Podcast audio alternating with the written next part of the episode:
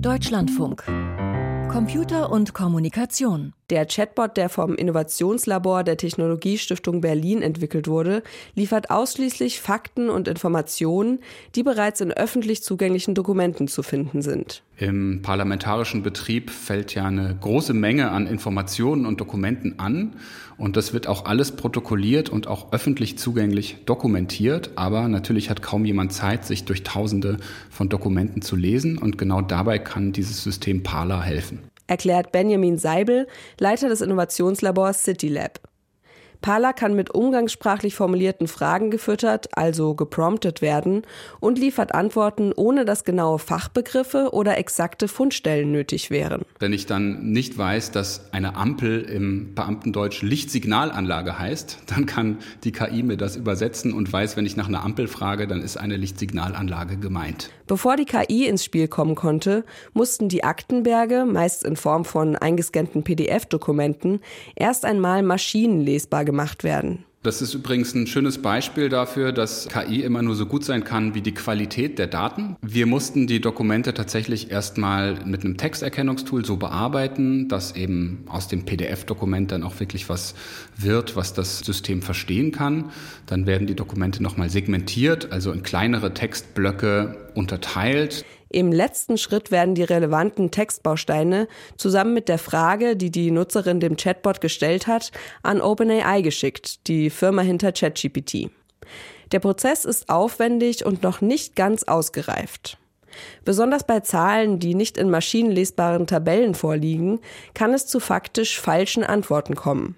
Wer Parler nutzt, sollte deshalb die angegebenen Quellen immer noch einmal durchlesen, sagt auch Jan Lehmann, Mitglied der SPD-Fraktion im Berliner Abgeordnetenhaus. Er hat Parler schon öfter verwendet. Ich kann ja mal auf das Parler gehen und da könnte ich zum Beispiel eintippen, was ist das Transparenzgesetz? Da arbeiten wir schon seit vielen Jahren und es ist schon zweimal gescheitert, das hinzukriegen.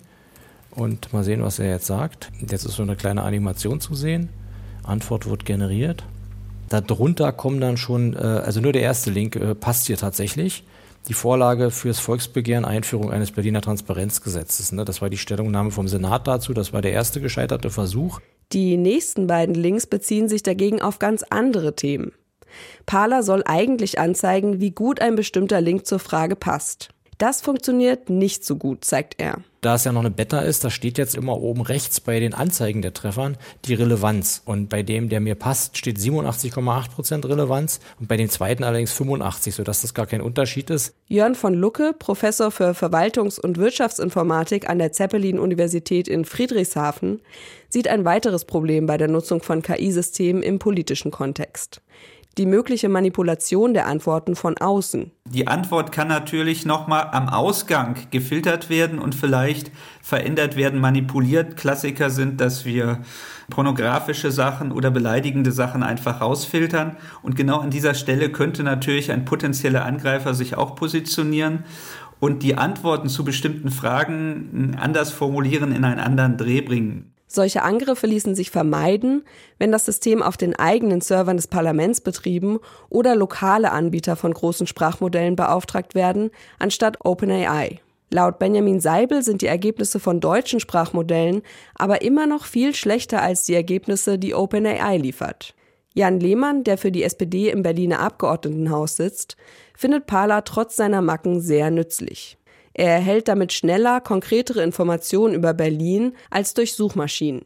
Außerdem kann er doppelte Arbeit für die Mitarbeiter des Senats vermeiden. Wenn ich mir Anfragen ausdenke oder wenn Bürgerinnen und Bürger auf mich als Abgeordneten zukommen und was wissen wollen, daraus entwickeln sich dann sogenannte Anfragen und dann gucke ich mal, ob es nicht eins gab von einem Kollegen vorher schon. Weil nichts ist ja peinlicher, als wenn man dasselbe fragt, was schon da ist. Informatikprofessor Jörn von Lucke jedenfalls hält Parler für einen vielversprechenden Testlauf für mehr KI in der öffentlichen Verwaltung. Das ist natürlich spannend, nicht nur fürs Abgeordnetenhaus in Berlin, sondern in allen anderen 15 Bundesländern wie auch im Deutschen Bundestag. Derzeit sind wir da aber ganz am Anfang und es sind auch viele Fragen dahinter. Auf welche Dienstleister verlassen wir uns? Welches ist das beste Sprachmodell? Parler könne als eine Art Experiment helfen, diese Fragen zu beantworten.